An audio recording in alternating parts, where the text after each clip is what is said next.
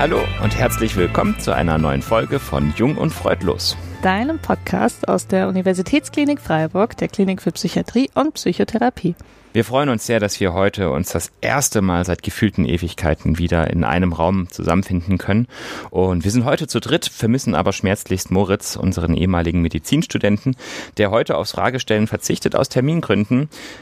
Trotzdem dabei sind Ismene, Fachärztin für Psychiatrie und Psychotherapie, hier tätig an der Uniklinik, und ich, Sebastian, ich bin Assistenzarzt im gleichen Fach, und wir freuen uns sehr über unseren Besuch.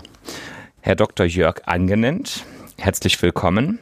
Jörg ist psychologischer Psychotherapeut und der leitende Psychologe in unserer Klinik und ist zudem noch der Leiter der Ausbildungsambulanz für junge werdende Psychotherapeuten. Er leitet gemeinsam mit einer ärztlichen Kollegin, der Ute Nowetny-Behrens, die Psychotrauma-Ambulanz des Universitätsklinikum Freiburgs, ist zusätzlich Supervisor für kognitive und Verhaltenstherapie, leitet eine Arbeitsgruppe, die sich besonders mit dem Schwerpunkt Traumaforschung beschäftigt, und ist ein zertifizierter Traumatherapeut. Jörg, schön, dass du da bist. Ja, vielen herzlichen Dank für den netten Empfang. Ja, bevor wir uns ins Thema Trauma stürzen, was wir auch extra für euch alle machen da draußen, weil gerade zum Thema posttraumatische Belastungsstörung gab es ja viele Rückmeldungen, dass da einfach nochmal mehr Informationen gewünscht sind und dass unsere Folge, die wir bisher hatten, vielleicht nicht so super ausführlich war.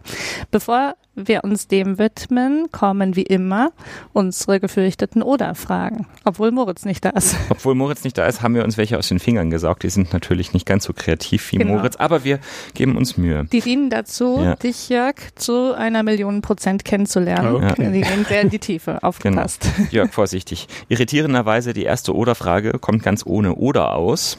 Und zwar ist es eine offene Frage. Mein neuer Skill in Pandemiezeiten ist... ... Weiterhin regelmäßig joggen. Okay. Ah, das ist gut. Ja, alte neue Skill. Im Sinne von Kontinuität. Genau, hat sich bewährt. Ja. Sehr gut. Ich habe auch eine Corona-Frage. In meinem Pandemie-Wohnzimmer passiert ... Heimkino, Tanzen oder Brettspiele? Muss eine von den dreien stimmen? Nicht zwingend, aber also uns würde natürlich interessieren. Tanzen Silvester, eine Zweierparty zu zweit mit exzessivem Tanzen, ja. Ja, das ist aber spannend. Sonst in der Woche weniger. Aber stimmt doch, das wenn, ist doch schön. Tanzen, ja. Sehr gut. Okay, und wir kommen zur letzten Frage. Drosten, Streeck oder Kekulé? Drosten. Okay, bedarf das einer weiteren Erläuterung? Weil er so einen guten Podcast hat. Stimmt, der Podcast macht's. Podcasts sind gut. Ja, aber ich glaube, die anderen beiden haben auch einen nebenbei bemerkt. Wirklich? Oder haben oder hatten. Aber das weiß niemand. Nee, also sind nicht so erfolgreich offensichtlich. Okay, super. Haben wir dich zu unendlich viel % kennengelernt? Wunderbar. Gut, dann geht's los. Kurzes Fresh-Up. Manches davon haben wir schon mal besprochen, aber es ist ja schon sehr lange her. Also, was meinen wir denn, wenn wir jetzt in diesem Kontext von Traumatisierung, von Trauma sprechen?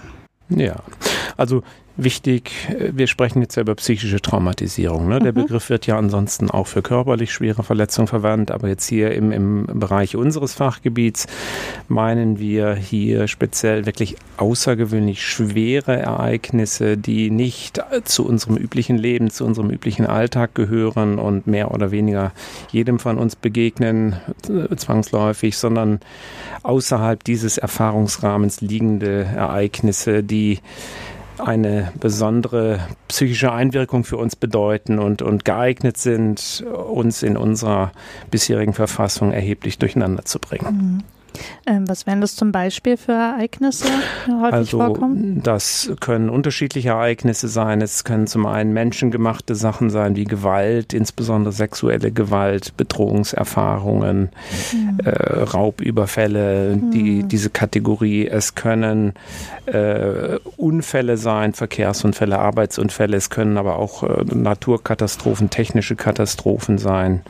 Das wären jetzt typische Beispiele für mögliche traumatisierende Ereignisse.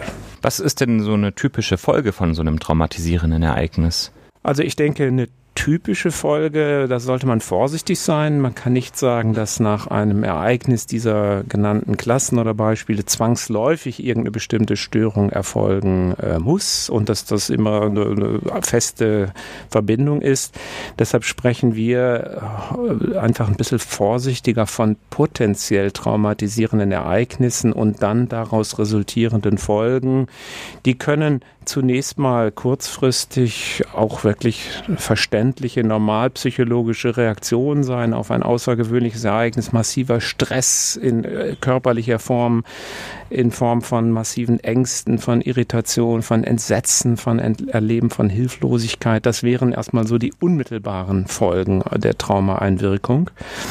Und dann entscheidet sich wirklich im weiteren Verlauf mit zunehmendem Abstand zu diesem Ereignis und den Folgen, ob sich eben überhaupt eine Störung entwickelt, eine Symptomatik mit Krankheitswert oder ob diese Belastungen vorübergehender Zustand bleiben, der sich dann aber auch wieder bessert und weniger wird und die Betreffenden auch nach einer gewissen Zeit sich wieder fangen.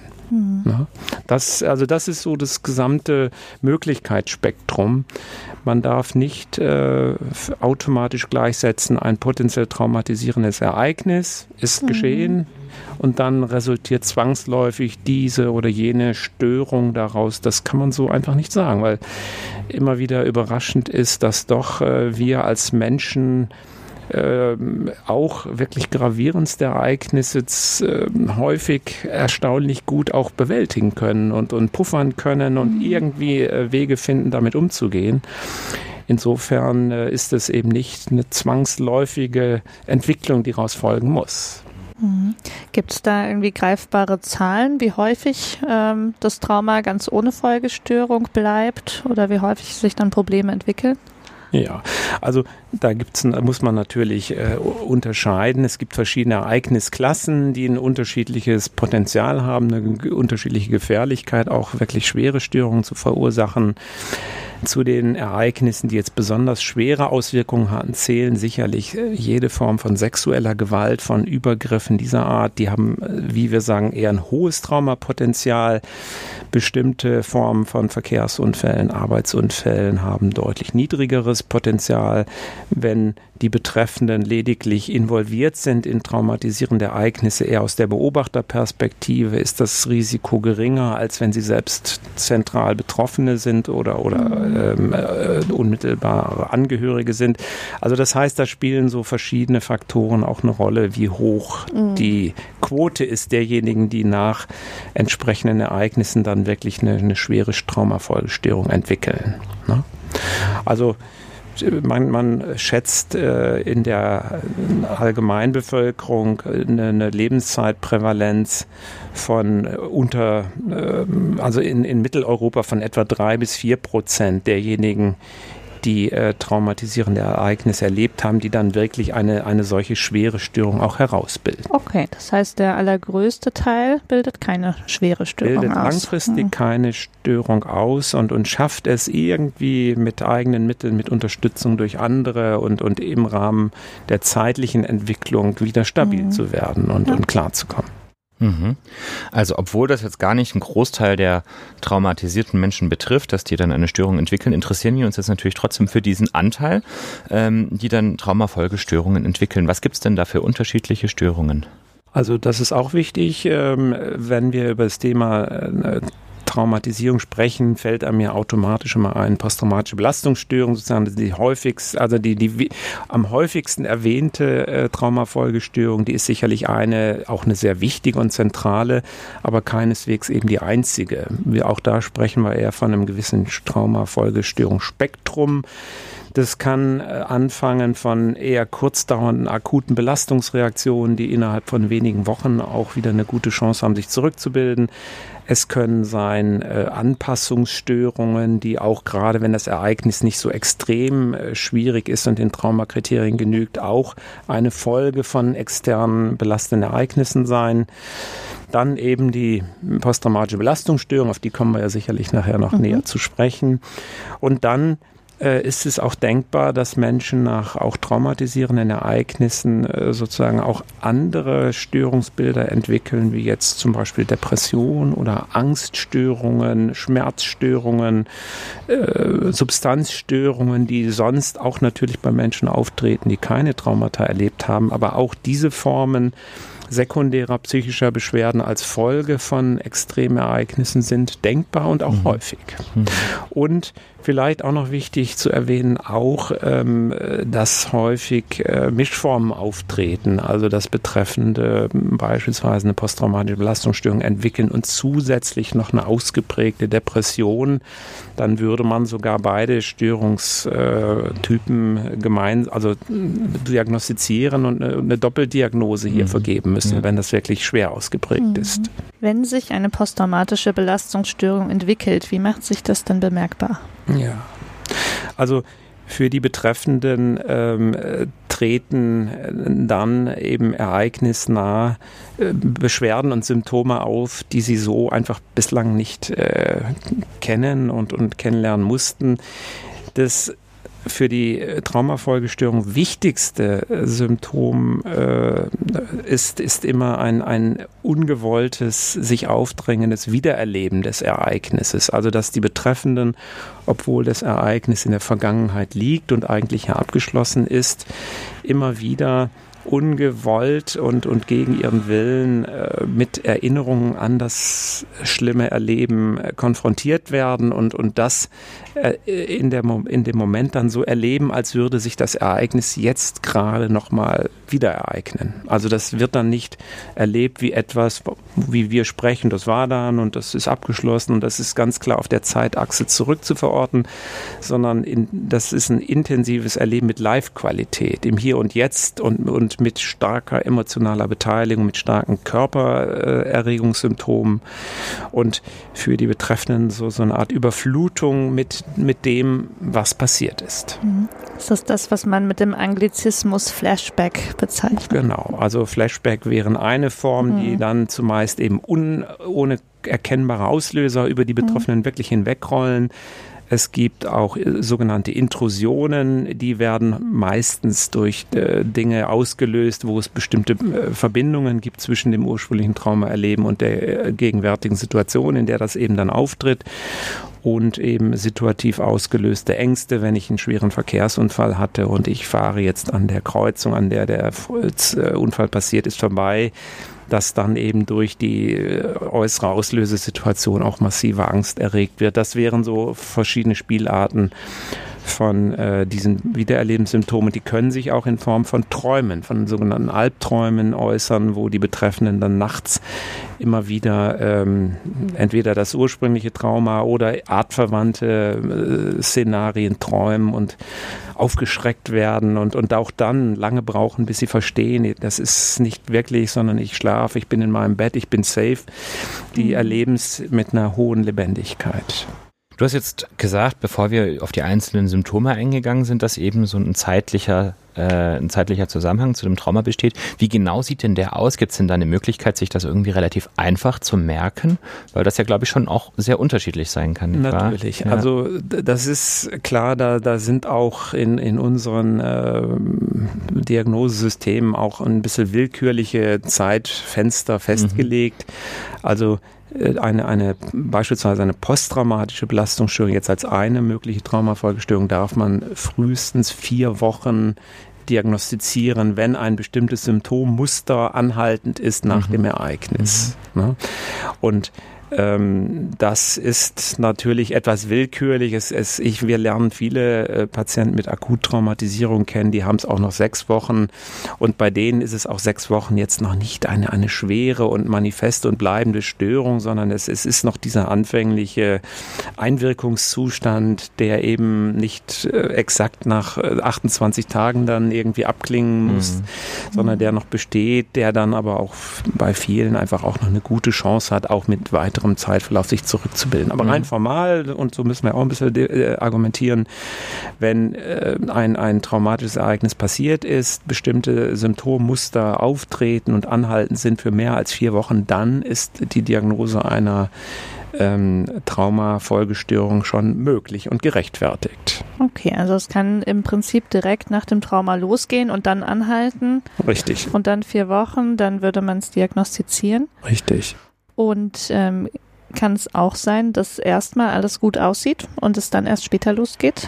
Ja, auch diese Verlaufsform ist denkbar, also dass nicht sofort nach dem Ereignis die ganzen Beschwerden schon voll einsetzen und voll manifest sind und auch für den Betreffenden voll erkennbar sind, sondern dass zunächst Beschwerden gar nicht so massiv sind und auch als für normal gehalten werden, für nachvollziehbar gehalten werden und die Betreffenden vielleicht auch in guter Erwartung sind, das kriege ich schon irgendwie hin und dann aber doch mit verzögertem Beginn und mit Delayed Onset, mit dem englischen Begriff, um das klar zu machen, dann doch später sich zu einem manifesten Bild auch ausweiten können und dann vielleicht eher wie so ein U-Boot auf einmal auftauchen. Es wurde gar nicht erwartet, weder von den Betreffenden selbst noch vom Umfeld. Die dachten auch schon, der oder die fängt sich schon wieder.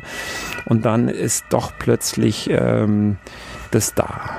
Mhm. Wobei wir da, wenn ich das noch ergänzen darf, häufiger beobachten, nicht, dass es dann so aus dem Nichts in voller Wucht da ist, sondern dass auch zuvor mildere subklinische Symptome, sagen wir, also unterhalb einer Diagnoseschwelle schon vorhanden waren, aber eben noch nicht vom Ausprägungsgrad, dass es für den Betreffenden und auch für das Umfeld voll erkennbar ist als richtig harte Symptomatik. Mhm. Na, das gibt's. Also beide Formen gibt's. Das andere, also dieses früher einsetzen und zeitnah einsetzen, ist das häufigere und das typischere. Okay. Und gibt's da so eine Art Grenze? Also angenommen, die volle Ausprägung der Symptomatik käme jetzt erst 1 Jahr nach dem Ereignis. Ist das dann auch noch erlaubt? Erlaubt das zu diagnostizieren? Da fragen die Beschwerden gar nicht nach, ob das erlaubt ist. Also das wäre dann wirklich ein typischer Fall und gar kein ungewöhnlich langer Zeitraum. 1 Jahr verzögerter Beginn nach einem Ereignis. Also dass die Betreffenden bis dahin es irgendwie noch vermocht haben oder irgendwie noch klarzukommen, vielleicht schon mit bestimmten Beschwerden und dass dann aber doch die extreme Einwirkung nicht mehr kompensiert werden kann und dann das volle Bild auftritt. Das gibt es und es gibt es insbesondere, wenn auch nochmal in diesem Zeitraum bestimmte Dinge passiert sind, die das ganze Thema nochmal auch aktivieren und anheizen oder wenn sonstige gravierende Veränderungen sind. Ein klassisches Beispiel, was in der Literatur oft diskutiert wird, Soldaten, die in Kriegsgebieten eingesetzt sind, schlimme Erfahrungen gemacht haben, Kampferfahrungen oder Beschuss und Raketenbeschuss, solange sie dann, also unter der Annahme sind unverletzt geblieben, haben das lediglich psychisch beobachtet und dadurch belastet, solange sie noch im Auslandseinsatz sind, in der Truppe sind, in der Hierarchie sind und auch noch weiter als Soldaten funktionieren wollen.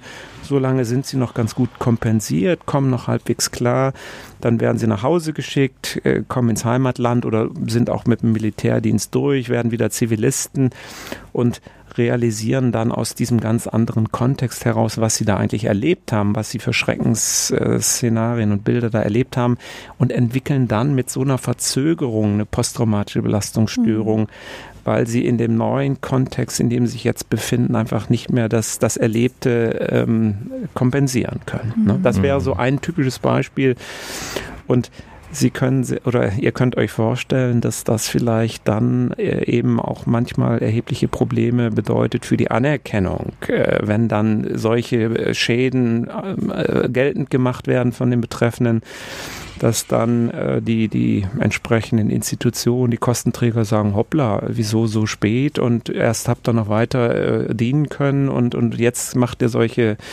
Gesundheitsstörungen geltend, wie kann das? Ne? Also das ist dann für die Anerkennung nicht einfach und bedarf dann schon einer klaren Herleitung, wie es zur Entstehung solcher verzögerten Verläufe kommen kann.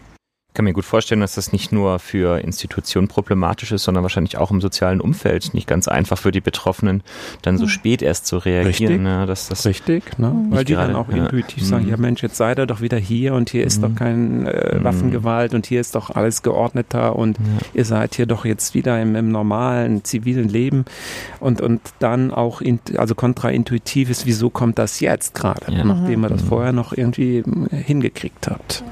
Nochmal ein bisschen zurück zu den Verläufen, die jetzt eben nicht pathologisch, also keine Störung entwickeln. Du hast ja auch eine Akut-Interventionssprechstunde.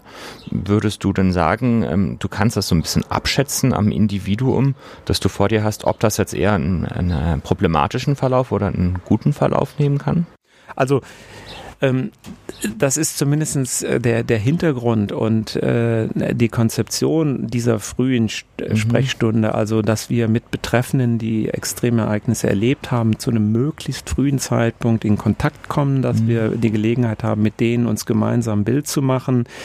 Erstens über das, was passiert ist, und zweitens über die jetzt beobachtbaren Reaktionen und dann im Rahmen eines solchen Rekonstruierens auch genauer zu erfassen über mögliche Risikofaktoren, die manche Menschen auch schon mitbringen aus ihrer biografischen Entwicklung, aus Vorgeschehnissen, die da sind, oder umgekehrt auch zu gucken, wo verfügen die Betreffenden über besondere Resilienz, über besondere Stärken, über Bewältigungsmechanismen, die jetzt dienlich sind und möglicherweise, darauf zielt ja deine Frage, auch ausreichend sind, selbst mit einem schweren Ereignis doch noch zurechtzukommen und es eine gute Aussicht besteht, dass auch ohne eine längere Therapie, ohne große therapeutische Interventionen eine günstige Entwicklung erreicht wird. Das ist auch ein Ziel dieser frühen Sprechstunde, da sich mit den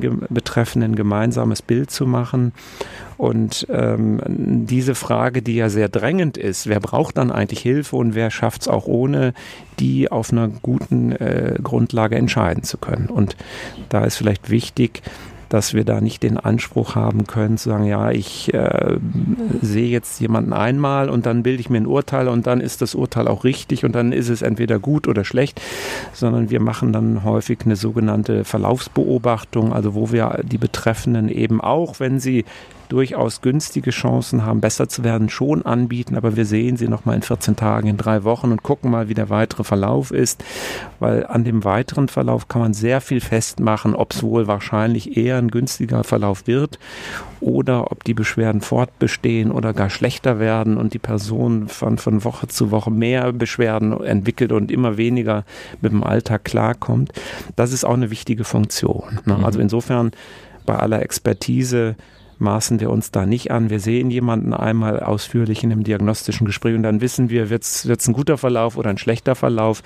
So sicher ist die Prognose nicht. Und das Wissen über Risiko- und Schutzfaktoren ist gut und wichtig, bietet uns Kriterien, aber muss immer auch im Verlauf ergänzt werden durch neue Informationen. Und kannst du vielleicht, damit es ein bisschen konkreter noch wird, so beispielhaft mal ein Risiko und einen Schutzfaktor sagen? Was können das für Sachen sein?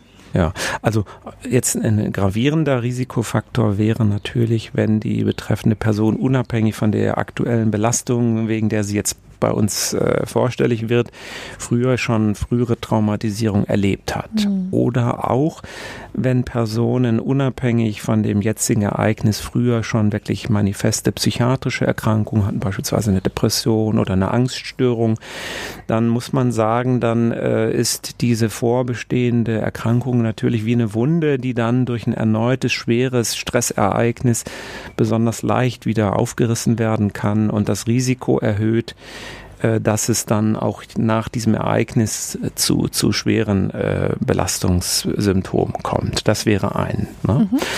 Und weitere Risikofaktoren sind natürlich auch die objektive Ereignisschwere, also wie stark die körperliche und seelische Einwirkung war. Es gibt natürlich Verkehrsunfälle, die mit dramatischen körperlichen Verletzungen, möglicherweise mit irreversiblen Schädigungen, mit Behinderungen ausgehen.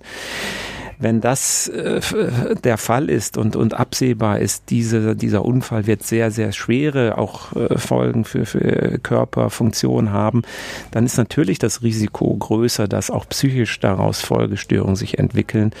Während sozusagen jemand, der einen schweren Unfall erlebt hat, zum Glück aber unverletzt geblieben ist, im Wesentlichen oder nur leichte, vorübergehende körperliche Erkrankungen und Verletzungen davongetragen hat und das Wesentliche die psychische Belastung ist, bei dem ist natürlich insgesamt trotz der Schwere des Unfalls dann der Risikofaktor geringer, weil er wird körperlich eine hohe Chance haben, dass er gut rauskommt aus dem ganzen Geschehen. Mhm. Ja.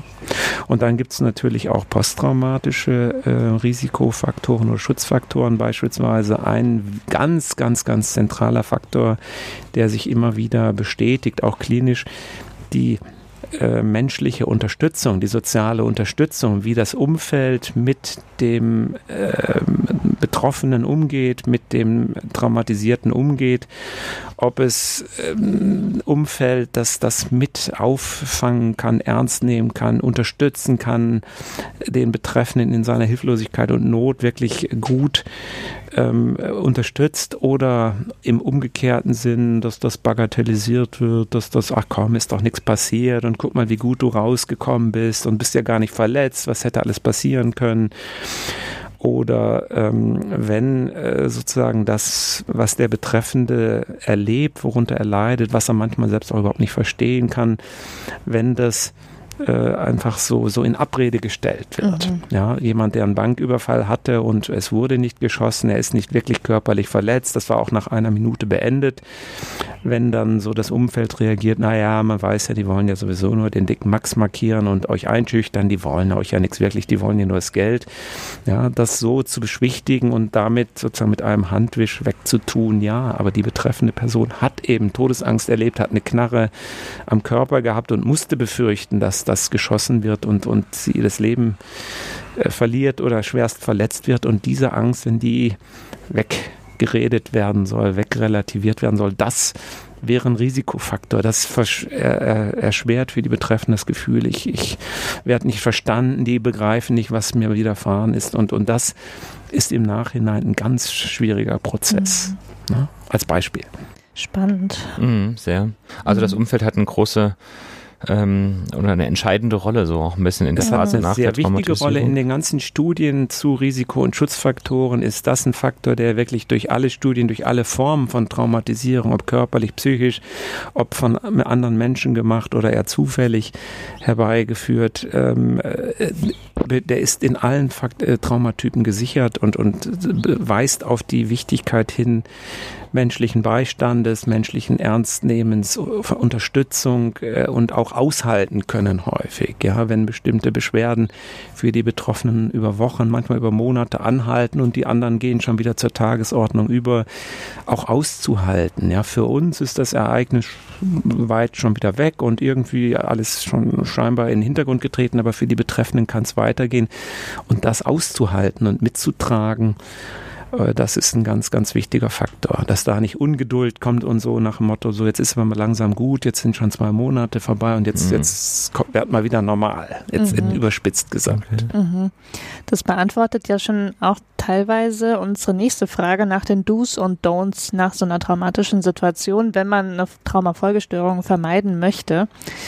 Ergänzend zu dem, also ich habe jetzt verstanden, Do's wäre zuhören, ernst nehmen, da sein, unterstützen, Don't wäre wegreden, bagatellisieren, ungeduldig sein. Jetzt hatten wir in unserer letzten Folge zum Thema Trauma das Stichwort Debriefing angebracht. Das war aber eine etwas veraltete Information, die wir da hatten, denn Debriefing wurde ja eine Zeit lang empfohlen. Also Debriefing nochmal auf Deutsch, wenn ich es richtig verstehe, heißt es ja, dass man die traumatische Situation zum Beispiel mit einem Team von Rettungskräften nochmal durchspricht nach dem Einsatz. Genau. Mit der ursprünglichen Idee, dass das vorbeugen soll. Und dann hat man aber anscheinend gesehen, dass es sich eher ungünstig auf die Verläufe auswirkt. Wie kann man sich das denn erklären? Weil Debriefing könnte ja diese Funktion des Ernstnehmens und des Füreinander-Daseins eigentlich auch erfüllen. Was ist denn da das Problem gewesen? Ja. Also das ist richtig. Zunächst war das über viele Jahre und Jahrzehnte ein aus dem US-amerikanischen Raum stammendes Verfahren, wo man dachte, damit betreibt man was Gutes, Sekundärprävention und die Betreffenden sollen, die das erlebt haben und beteiligt waren, sollen als Gruppe zusammengeführt werden, sollen die Gelegenheit bekommen, das nochmal emotional darzustellen, ihre Betroffenheit, was sie bei sich merken, was zurückgeblieben ist. Und Die Idee war dabei, wenn das sozusagen zeitnah gelingt und wenn das so ein Ausspracheprozess ist und nochmal so ein Durcharbeiten, dann verhindert das möglicherweise, dass eben überhaupt Symptome entstehen und Traumafolgestörungen sich entwickeln. Und das Entscheidende ist, dass sich diese Annahme nicht bestätigt hat. Viele Studien, die zu dem Debriefing durchgeführt wurden, haben eben dann ernüchternd gezeigt, dass das nicht der Fall ist, dass es nicht wirklich präventiv ist. Und in einzelnen Studien, das muss man kritisch bemerken, bei einigen sogar schlechtere Effekte waren, als wenn man gar nichts gemacht hat, ne? Und seitdem hat man eben da auch gefragt, ja, was ist denn da das Problematische und warum wirkt das nicht, obwohl die Idee ja eigentlich gar nicht verkehrt wirkt, ne? Und da sind so ein paar Faktoren, die wohl entscheidend sind, warum es gut gemeint ist, aber nicht gut wirkt. Und zwar erstmal ist es wichtig, es war nicht nach irgendwelchen Kriterien ausgewählt, sondern da wurde gesagt, alle, die beteiligt waren und alle, die da irgendwie mit zu tun hatten, die nehmen jetzt an dieser Gruppe teil und wurden nicht gefragt, willst du das oder glaubst du, dass dir das gut tut, sondern das war so ein bisschen so eine Erwartung, ein Zwang, wir gehen jetzt geschlossen ins Debriefing, ne? Dann war es von der ursprünglichen Konzeption eben dieses Gruppenformat mit hoher emotionaler Beteiligung eine einmalige Aktion. Das fand einmal statt und dann wurde gesagt, ja, und das ist jetzt so und jetzt wartet mal ab. Und wenn ihr aber merkt, ihr braucht dann doch mehr, dann kriegt ihr bei Stelle XY Hilfe.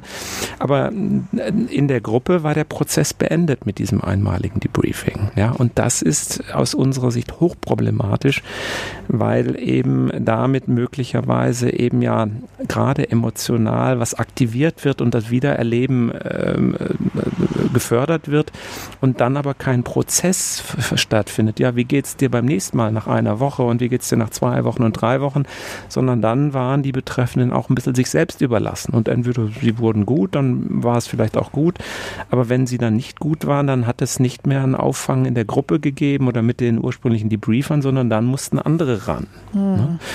Und das ist eben ein Problem. Und eben heute geht man ja auch davon aus, auch mit unserer Sprechstunde, dass so ein frühes Angebot wichtig ist und dass es mit den Betreffenden eine Möglichkeit ist, hinzugucken, zu rekonstruieren und einzuschätzen, wie die Folgen sind.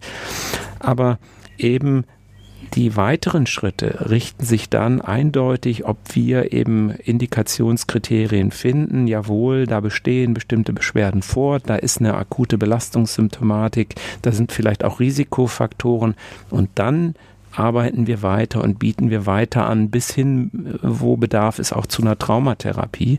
Also das heißt, da werden die Maßnahmen und die Schritte so in Schritten dosiert und nach Bedarf wird dann gesagt, wir empfehlen das oder hier reicht auch das und das. Und dann kann man eben genauer den Einzelfällen gerecht werden. Und das andere war eben so One Intervention Fits for All. Also man macht ein Konzept und das muss allen irgendwie, sollte allen helfen und das hat sich nicht bewahrheitet. Okay, ist vielleicht dann auch ein bisschen problematisches Design gewesen von der Untersuchung. Ja, wobei man ja fairerweise auch sagen muss, ursprünglich war es ja für Rettungsorganisationen gedacht, für geschlossene Gruppen von Feuerwehrleuten, von Einsatzkräften, Soldaten, die ja auch sich kennen und eine Einheit sind, die auch ein Stück Stressbewältigung kennen und die dann eben vielleicht an einem gemeinsamen Einsatz beteiligt waren. Da war es im ursprünglichen Konzept ja dann auch eine relativ geschlossene und homogene Gruppe. Als das Debriefing-Konzept dann aber weiterentwickelt wurde und mehr in die Allgemeinbevölkerung reingetragen wurde, dann waren die Gruppen also keine geschlossenen Einsatzgruppen, sondern die gerade zufällig am Unfallort waren oder die irgendwo gerade in der und der Schicht waren. Und dann war das, was möglicherweise bei der ursprünglichen Version gut war, geschlossene Gruppe, die Gemeinsames erlebt hat, macht dann auch eine Form von Einsatznachsorge und Nachbereitung. Da kann es noch funktioniert haben, aber in diesem bunt gemischten, durchwürfelten Gruppe von Menschen mit ganz unterschiedlichen Aspekten hat es eben nicht funktioniert, das Konzept. Und deshalb wird es heute in allen nationalen, internationalen Leitlinien klar gesagt, Debriefing soll nicht angewendet werden. Spannend. Wenn wir jetzt schon beim Thema sind, was kann man denn eigentlich sinnvollerweise machen nach so einem Trauma im öffentlichen Raum, in dem mehrere Personen beteiligt sind? Was gibt es denn für funktionierende Konzepte? Naja gut, also in dem wirklich in einem völligen Akutstadium an Unfallort, wo die Rettungskräfte gerade da sind, ist es natürlich sehr bescheiden. Da muss man eher schauen, ob man die Betreffenden abschirmt, ob man die in Sicherheit bringen kann, ob man die ein Stück von dem Rettungsszenario fernhält und irgendwie in einen ruhigen Einsatzwagen geben kann, dass das da ein Stück überhaupt zur Ruhe kommen kann. Menschliche Präsenz, überhaupt Dasein, sich zur Verfügung stellen, nach ganz basalen Bedürfnissen fragen, ist Ihnen kalt, brauchen Sie eine Decke, möchten Sie was trinken, möchten Sie zu einem Angehörigen Telefonat sagen, dass Sie in einen Unfall verwickelt sind, so ganz zentrale Bedarfe, die da entstehen in so einer extremen Situation, die wahrzunehmen und zu gucken, ob ich hier für den Betreffenden was Gutes tun kann. Das wird schon reichen. Und zu gucken, hat die betreffende Person einen Bedarf nach Informationen? Will sie was wissen? Möchte sie sprechen? Erkenne ich, die quillt über und die möchte was sagen? Dann biete ich mich an als Gesprächspartner. Wenn ich merke, die Person ist noch so unter dem Eindruck des Ereignisses, die kann noch gar nicht reden und will nicht reden, dann auf keinen Fall jetzt zu denken, jetzt muss ich mal irgendwie meinen therapeutischen Fragekatalog hier abspulen und die alles schon fragen, sondern dann auch abwarten und beobachten und vielleicht fragen, gibt es irgendwas, was Sie ansprechen möchten? Also so ganz vorsichtige Angebote, aber bloß nicht zu viel reintragen, weil die Person offensichtlich ja noch in einem Schockzustand ist, wo einfach noch so eine klare Orientierung und gar nicht möglich ist und deshalb dann auch nicht übergestülpt werden sollte. Also so ganz Präsenz, Bedürfnisse erkennen, erfragen, gucken, ob man ein bisschen Orientierung bieten kann, Sicherheit, Schutz, das liegt in so einer konkreten Situation an. Ne? Wenn dann jemand beispielsweise zu uns 2-3 Tage später in so eine Sprechstunde kommt, dann sieht die Welt schon mal wieder ganz anders aus. Dann ist jemand wieder geduscht, dann weiß er, wo die anderen Unfallopfer jetzt im Krankenhaus sind und was mit denen passiert. Dann hat er schon mal wieder andere Kleidung an und hat eine kleine Distanz schon mal wieder und dann ist das schon mal eine ganz andere Situation. Dann sind wir auch nicht mehr am Unfallort, sondern in einem neutralen Sprechzimmer. Dann hat man ganz andere Möglichkeiten. Aber eben in dieser akuten Situation bloß nicht zu viel reinbringen, zu viel machen wollen, weil das würde im Zweifelsfall eher nach hinten losgehen und eher potenziell schädlich sein, als dass es dem Betreffenden hilft. Dann gehen wir doch mal zum Thema Psychotraumatherapie über. Wir haben ein paar kleine Exkurse gemacht. Wir gehen jetzt mal von einer posttraumatischen Belastungsstörung aus. Welche Behandlungsform wendest du denn da an? Also wir sind hier an unserer Klinik im Umgang mit mit Traumafolgestörungen kognitiv-verhaltenstherapeutisch orientiert. Das ist eine Psychotherapieform, die keineswegs nur für Traumafolgestörungen wirksam ist, sondern auch für ein breites Spektrum anderer psychiatrischer Erkrankungen wirksam ist und klinisch sehr ausgearbeitet ist. Es gibt in diesem Bereich dann eben spezielle Verfahren und Techniken, die für die Bearbeitung von Menschen mit einer posttraumatischen Belastungsstörung dann besonders zugeschnitten sind und eben auf die zentralen Symptome, die bei einer posttraumatischen Belastungsstörung auch vorliegen, dann abzielen. Beispielsweise jetzt, da hatten wir eben drüber gesprochen, dieses Wiedererlebenssymptome, diese Flashbacks, Intrusionen, die Albträume, wo sich das immer wieder abspielt für die Betreffenden. Das wäre jetzt so eine Symptomgruppe, für die dann eben auch spezielle Therapieverfahren zur Verfügung stehen. Also innerhalb der kognitiven Verhaltenstherapie dann quasi. Da gibt es spezielle Techniken. Es gibt auch traumatherapeutische Techniken für diese Symptome, die einen anderen Zugang haben, über andere Wirkmechanismen, über andere therapeutische Techniken und Vorgehensweisen. Das ist nicht das Einzige, aber eine Form von Traumatherapie, die eben eine gute Studienlage hat, einen Wirksamkeitsnachweis hat und die wir deshalb auch anwenden hier und mit denen wir halt auch besonders erfahren sind. Und kann man das ganz vereinfacht sagen, wie das grob funktioniert?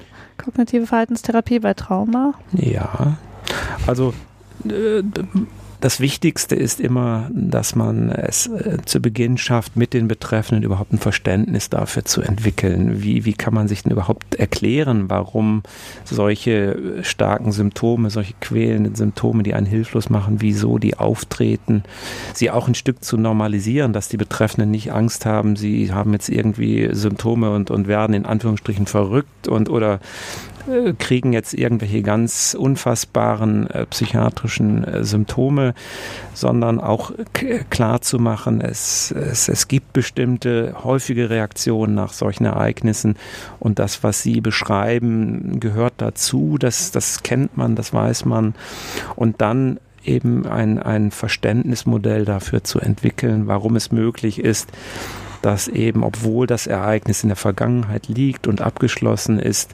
warum es sich trotzdem auch immer wieder für die Betreffenden in die Gegenwart reindrängt und drückt und eben auch mit dieser Intensität, dass die Personen das nachvollziehen und verstehen können und dann wir eben auch in der Therapie, das wäre jetzt dann der zweite Schritt nach dem Verstehen und Benennen und Beschreiben, dann eben auch Methoden erlernen, wie kann ich denn versuchen, Einfluss zu nehmen, dass diese Symptome nicht einfach so über mich wegrollen und ich nur hilflos bin und dem ausgesetzt bin, sondern gibt es Möglichkeiten, wie ich auch damit anders umgehen kann, wie ich Einfluss gewinnen kann, dass das weniger wird und dass ich da ja auch nicht in einem permanenten Angstgefühl drin bleibe.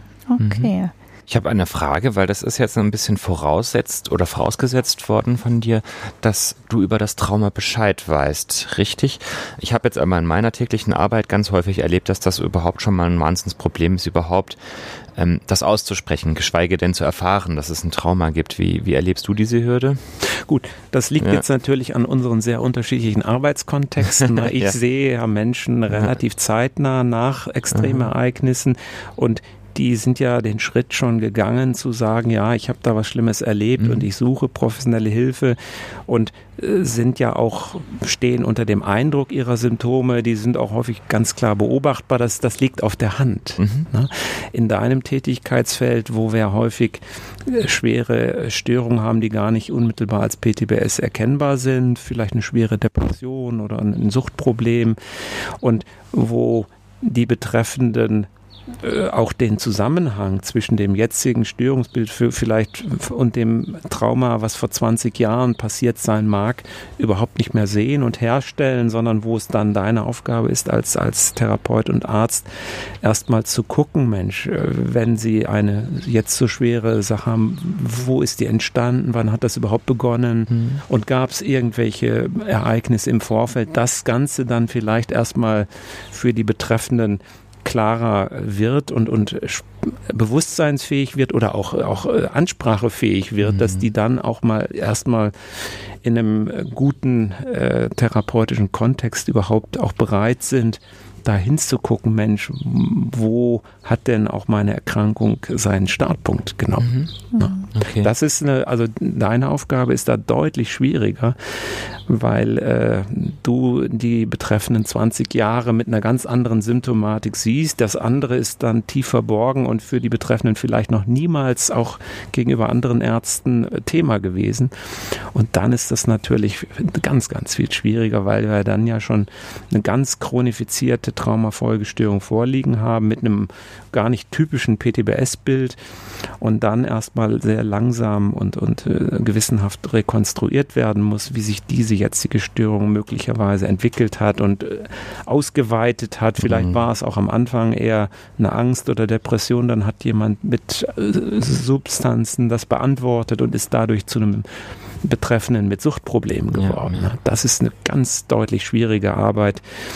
Und dann steht ja auch zunächst mal in deiner Behandlung nicht das Trauma im Mittelpunkt, sondern erstmal die Suchterkrankung oder die chronische Depression, die Selbstmordgefährdung, dann ist das ja eine andere Voraussetzung als so in meinem Tätigkeitsfeld, wo ich relativ ereignisnah und zeitnah schon mit Betreffenden arbeiten kann, die wissen, das Ereignis ist das, was mich hier letztendlich zu ihnen führt.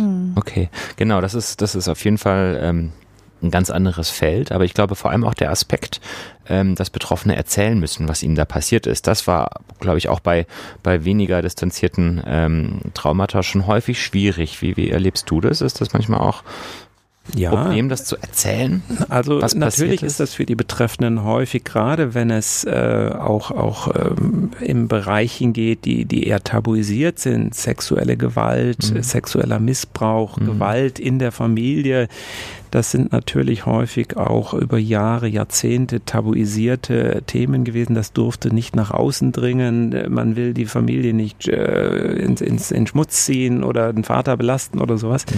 Und natürlich ist das dann ein Faktor, der für die Betreffenden ja zusätzlichen Druck und Stress erzeugt. Ich habe was Schreckliches erlebt in der eigenen Familie oder im Bereich Sexualität.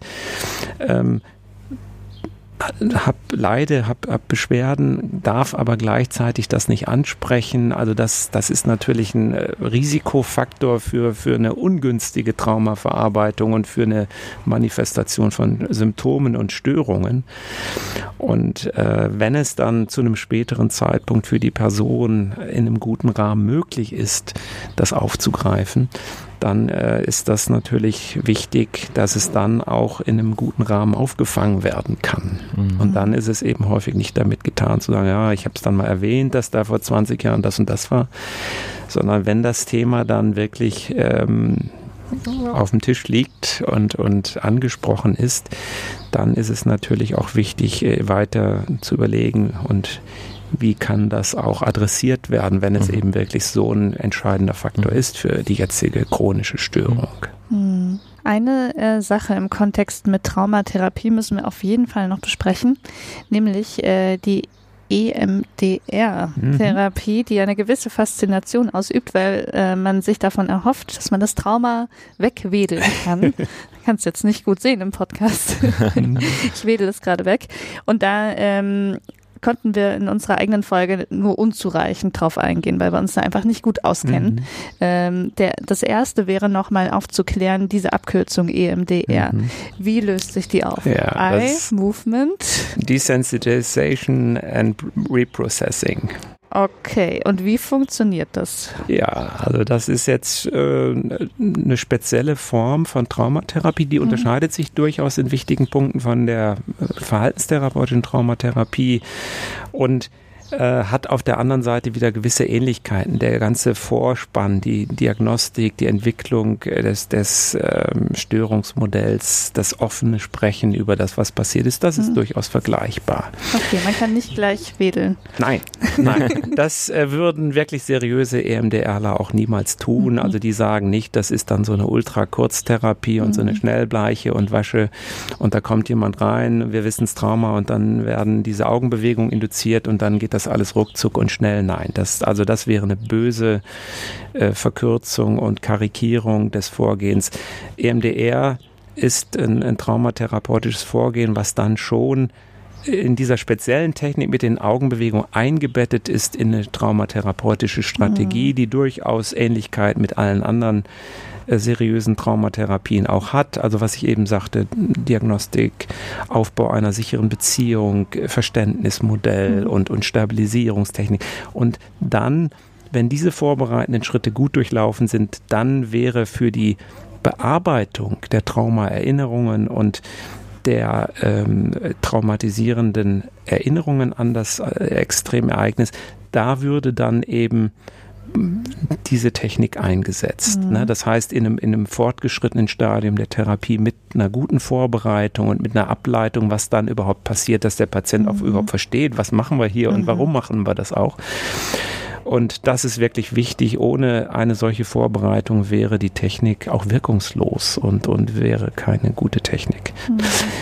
Bei dem dem technischen Vorgehen der EMDR ist es so, dass eben die Betreffenden sehr wohl aufgefordert werden, jetzt in der Erinnerung, in der Vorstellung an das Trauma zu denken, sich intensiv zu erinnern und auch alle Gefühle, alle Erinnerungsgedanken und so zuzulassen. Und dann eben, wenn diese Imagination an das drastische Geschehen erfolgt, dann würde ein EMDR-Therapeut eben durch diese Fingerbewegungen bei den Betreffenden sogenannte sakkadische Augenbewegungen induzieren. Also der Betreffende verfolgt dann diese wedelnden Finger des Therapeuten. Und das ist sozusagen dieses technische Vorgehen der EMDR. Und das wird dann eben in kurzen Sequenzen, das sind nur kurze Sequenzen der Traumaerinnerung und dieses Augeninduzieren, also Induzierens der Augenbewegung, und dann gehen die Betreffenden auch wieder raus aus diesem Wiedererinnern. Mhm. Ja? Und dann wird auch gefragt, ob sie Veränderungen merken, wie stark die Ängste und Wiedererlebenssymptome waren. Und dann werden solche Prozesse auch wiederholt, also solche kurzen Sequenzen. Und wenn die Betreffenden dann auch merken, da verändert sich was, da das Wiedererleben ist mit weniger starken Anspannungen verbunden, dann wird dieser Zustand der Erleichterung und Entlastung wiederum auch mit Augenbewegungen verstärkt. Ah, interessant. Ja? Und dieses Vorgehen folgt bei denjenigen, die eine solche Ausbildung durchlaufen haben, bei denen die EMDR-Therapeuten sind, läuft nach einem bestimmten Protokoll, an das die sich auch ziemlich halten sollen. Und was man sagen kann, ist, es ist nachgewiesen, dass das wirkt. Das ist unbestritten und es ist vom gemeinsamen Bundesausschuss in Deutschland, die zuständig sind für die Zulassung von Medizinverfahren und auch von Psychotherapieverfahren, als Verfahren bei posttraumatischer Belastungsstörung und bei Anpassungsstörung nach solchen Ereignissen anerkannt als wirksame Methode, und das ist auch durch die Studienlage nachgewiesen. Die Frage, die jetzt wahrscheinlich für viele interessant ist, wieso wirkt denn das und was hat das mit den Augenbewegungen zu tun, die ist jetzt wiederum nicht so ganz einfach zu beantworten, weil ehrlich gesagt das auch nicht restlos aufgeklärt ist, welchen Beitrag diese induzierten Augenbewegungen, schnellen Augenbewegungen wirklich leisten und welche Prozesse psychologisch, aber auch neurobiologisch da eigentlich angestoßen werden und unterstützt werden. Ne? Das heißt, wir können zum heutigen Zeitpunkt sagen, es ist eine anerkannte und wirksame Therapieform. Das ist seriös bei Therapeuten, die das auch entsprechend gelernt haben, die eine Ausbildung haben, die zertifiziert sind. Und das ist unbestritten, aber die genauen therapeutischen Wirkprinzipien, die sind in der Diskussion, die sind teilweise auch kritisch diskutiert, und es gibt Überlegungen, ob das in jedem Fall auch so erforderlich ist oder ob das auch mit anderen Formen von Stimulation, von sogenannten bilateralen Stimulationen rechts-links, Tapping beispielsweise, Berührung des Körpers, nicht genauso funktioniert. Also der Wirkungsmechanismus ist kritischer zu sehen als die Tatsache, dass es wirksam ist. Spannend, rätselhaft. Ja. Ja. Wobei wir das ja eigentlich in der Medizin schon kennen, dass wir Dinge verwenden, die zwar helfen, aber wir wissen nicht wirklich warum. Zum Beispiel alle unsere Medikamente. Unsere Antidepressiva zum Beispiel. Ja, das ist genau. Dann auch wichtig, sozusagen diese differenzierte Betrachtung einzunehmen und erstmal zu sagen, es ist wirksam und es ist auch nachgewiesenerweise wirksam, aber die genauen Wirkmechanismen sind nicht bis ins Einzelne ausgeleuchtet und wirklich bewiesen. Es gibt Hypothesen, wieso da auch durch diese bilaterale Stimulation möglicherweise Prozesse, die auf unterschiedlichen Hirnhälften auch lokalisiert sind, wieder besser verbunden werden können und wieder in Verbindung kommen. Die klingen auch zunächst plausibel, aber sozusagen QED kann man noch nicht drunter setzen. Okay, spannend. Jörg, was uns jetzt auch noch interessiert und was vor allem unsere Hörer auch immer wieder nachgefragt haben, was steckt eigentlich hinter dem Begriff einer komplexen PTBS? Ja, Also das ist eine wichtige Unterscheidung, die jetzt auch im neuen Diagnosesystem ICD-11 tatsächlich getroffen wird. Wir hatten im ersten Teil unseres Gesprächs sehr häufig auch, weil ich da vor allen Dingen arbeite und zu Hause bin, über Akuttraumatisierung gesprochen, also einmalige, in sich abgeschlossene Ereignisse, die dann auch eben ein Ende haben. Bei anderen Ereignissen ist es ja leider nicht so, dass die kurzdauernd sind und dann zu Ende sind, sondern dass die sich wiederholen über lange, manchmal unabsehbare Zeit, immer wieder für die Betreffenden eine massive Bedrohung darstellen. Sexueller Missbrauch, Gewalt in der Familie, Kriegserfahrungen, Vertreibungserfahrungen aus der Heimat, monatelang unterwegs sein, übers Mittelmeer. Da kann man ja nicht sagen, da ist ein Ereignis, das beendet und dann kommen die Folgen, sondern das ist ja eine ganze Kette, eine ganze Reihe von schwersten Belastungen und nicht für die Betreffenden gar nicht absehbar, wann ist denn das überhaupt zu Ende hier, der Horror. Ne? Und da beobachten wir tatsächlich häufig neben den schon angesprochenen Traumafolgestörungen dann auch besonders schwere Formen von Traumafolgestörungen, die sich nicht in dem klassischen Bild der posttraumatischen Belastungsstörung erschöpfen. Das ist schon schwer genug, also das soll nicht relativiert werden, aber bei denen, die dann solche gravierenden, lange dauernden, wiederholten Traumatisierungen erfahren haben, sind häufig noch zusätzliche Symptome da und Veränderungen persönlicher Funktionen da, beispielsweise die Fähigkeit, eigene Gefühle jedweder Art zu steuern, zu regulieren, mit denen klarzukommen, sind gestört und funktionieren nicht mehr. Oder die Fähigkeit, zu anderen Menschen Beziehungen aufzunehmen, aufrechtzuerhalten, Nähe zu erleben, vielleicht auch nach einem sexuellen Trauma wieder sexuell leben zu können, das ist dann nachhaltig gestört und ist den Personen nicht mehr zugänglich. Ne? Oder die können eben ihre schweren und hilflos machenden Symptome nicht mehr ertragen und betäuben sich dann mit Substanzen oder mit selbstverletzenden Verhaltensweisen, dissoziieren, also sind nicht mehr im normalen Normalbewusstsein, wie wir es haben, sondern gehen in so eine Abspaltung ihres Bewusstseins.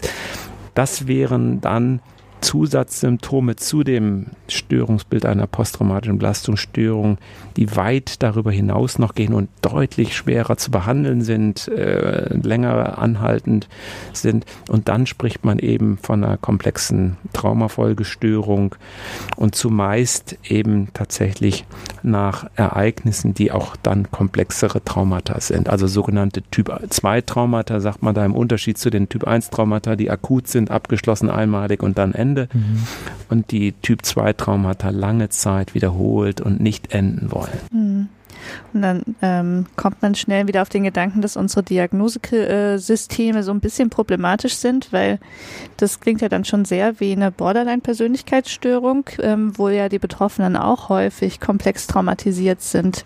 Und man fragt sich, ob man das dann überhaupt noch trennen kann an der Stelle. Ja, also es ist erstmal völlig richtig, dass es da natürlich erhebliche Überlappungen gibt und es ist auch richtig, dass ja ein Großteil von Patientinnen und Patienten mit einer Borderline-Persönlichkeitsstörung tatsächlich auch Traumatisierung erlebt haben, aber man kann es wiederum auch nicht gleichsetzen, weil es gibt erstens natürlich auch Borderline-Persönlichkeitsstörungen, die Traumatisierung im engeren Sinne tatsächlich nicht erlebt haben und es gibt eben auch umgekehrt natürlich komplex Traumatisierte, die jetzt nicht borderline-typische Symptome haben. Okay, die, also das praktisch den vollen Symptomkatalog da auch erfüllen. Vielleicht einzelne dieser Sachen, die auch für BPS typisch sind, aber keineswegs jetzt das Vollbild auch haben. Okay. Aber es gibt Überlappungen, es gibt erhebliche Überschneidungen, auch in der Therapie gibt es dann erhebliche Überschneidungen und insofern ist es richtig, dass es da Grenzüberschreitungen gibt mit den Diagnosen. Okay, dann kommen wir zur allerletzten Frage. Ja, das ist auch eine Frage, die unsere Hörer sehr interessiert hat. Und zwar, können Traumata eigentlich vererbt werden? Ja, also vererbt im ganz engeren Sinne, wie wir das von anderen typischen Erbkrankheiten kennen, nicht, weil das Entscheidende an einem Trauma ist ja, dass es eben ein externes Ereignis ist, was auf die Person einwirkt, das Individuum einwirkt und der Betreffende in irgendeiner Form das erlebt. Ne? Jetzt, wenn man den Begriff Vererbung etwas dehnt und weicher fasst, dann gibt es natürlich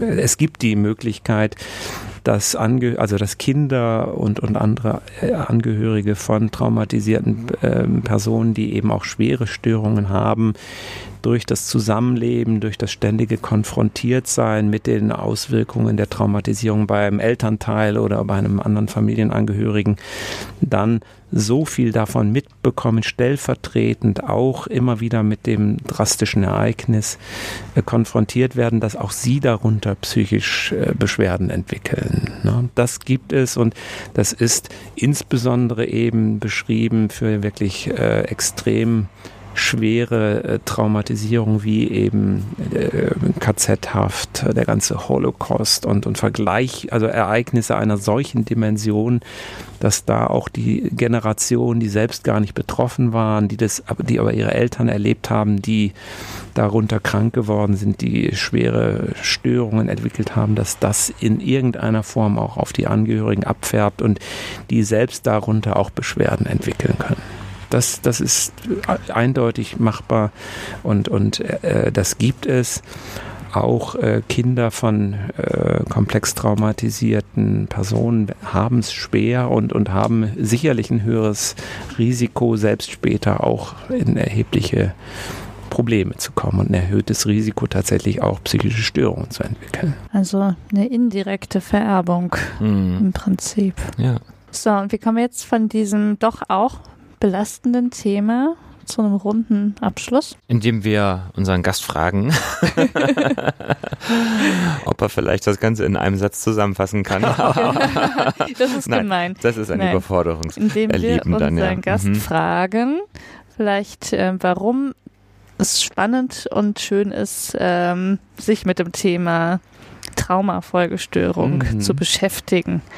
Und ja, das ist eine sehr gute Frage, finde ich, weil das ist natürlich eine Frage, die ich selbst auch immer wieder habe. Ich erlebe natürlich als Traumatherapeut wirklich schwerste menschliche Schicksale, Grausamkeiten, Dinge, die ich für alle Menschen, die ich mag und liebe und die ich sympathisch finde, niemals wünsche und dennoch eben weiß, es gibt es und auch weiß, prinzipiell kann auch ich jederzeit Opfer eines potenziell traumatisierenden Ereignisses werden. Wenn ich gleich von hier nach Hause fahre, kann es potenziell sein, dass ich einen Autounfall habe, der sehr schwer ist. Dieses Bewusstsein, das ist etwas, was zum Leben gehört. Wir alle können potenziell von einer Sekunde auf die andere auch Opfer werden. Ist ein starkes Motiv für mich zu sagen, ja, ich habe in diesem Bereich jetzt sehr lange gearbeitet, seit weit mehr als 20 Jahren. Ich habe viel Erfahrung, ich habe viel Schulung gemacht, ich habe viel von Patienten gelernt und von Betroffenen, die ich behandelt habe, merke, dass ich insbesondere eben in der Arbeit mit akut Traumatisierten da auch sehr viel bewirken kann, sehr viel Gutes tun kann, tatsächlich einen Beitrag leisten kann, dass die Betreffenden mit bestimmten Schwerstbelastungen besser umgehen können, dass sie frühzeitig Hilfen bekommen. Das hat auch was sehr Motivierendes. Es hat auch was sehr Ermutigendes zu merken, ich kann einwirken, ich kann schlimme, chronifizierte Entwicklungen, wie du sie beispielsweise so oft siehst in deiner Arbeit, möglicherweise abwenden und verhindern, dass der Betreffende erst 20 Jahre danach irgendwann mal drauf zu sprechen kommt, was er Drastisches und Schreckliches und Unhaltbares erlebt hat. Das ist, glaube ich, ein wichtiges Motiv und eine wichtige Quelle zu sagen, ja, ich stelle mich dem, ich habe gemerkt, dass ich das aushalten kann und dass mich das, auch wenn es mich sehr berührt, wenn es mich häufig auch belastet, aber ich kann es auch dann wieder außerhalb meiner professionellen Rolle auch stehen lassen und ich kann auch wieder Privatmann werden und jemand, der dann auch am Abend seinen Dingen, auch unbeschwerteren Dingen wieder nachgehen kann. Das habe ich gemerkt, dass ich das schaffe.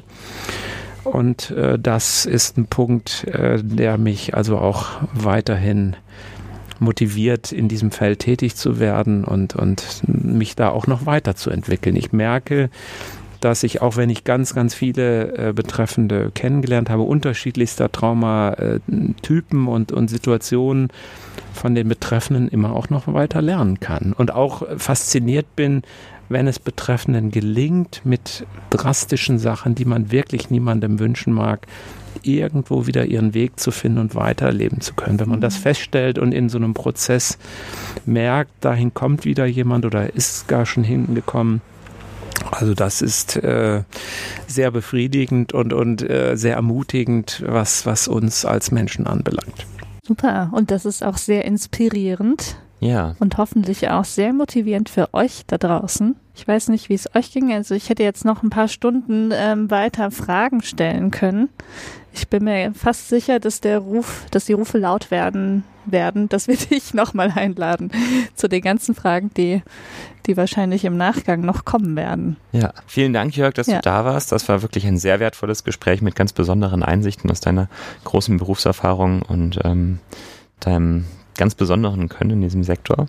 Das war uns eine Ehre. Ja, vielen Dank. Ich bin auch dankbar für das nette Gespräch, lockere Gesprächsführung durch euch beiden und hat mir auch Spaß gemacht, ein bisschen was von dem weiterzugeben.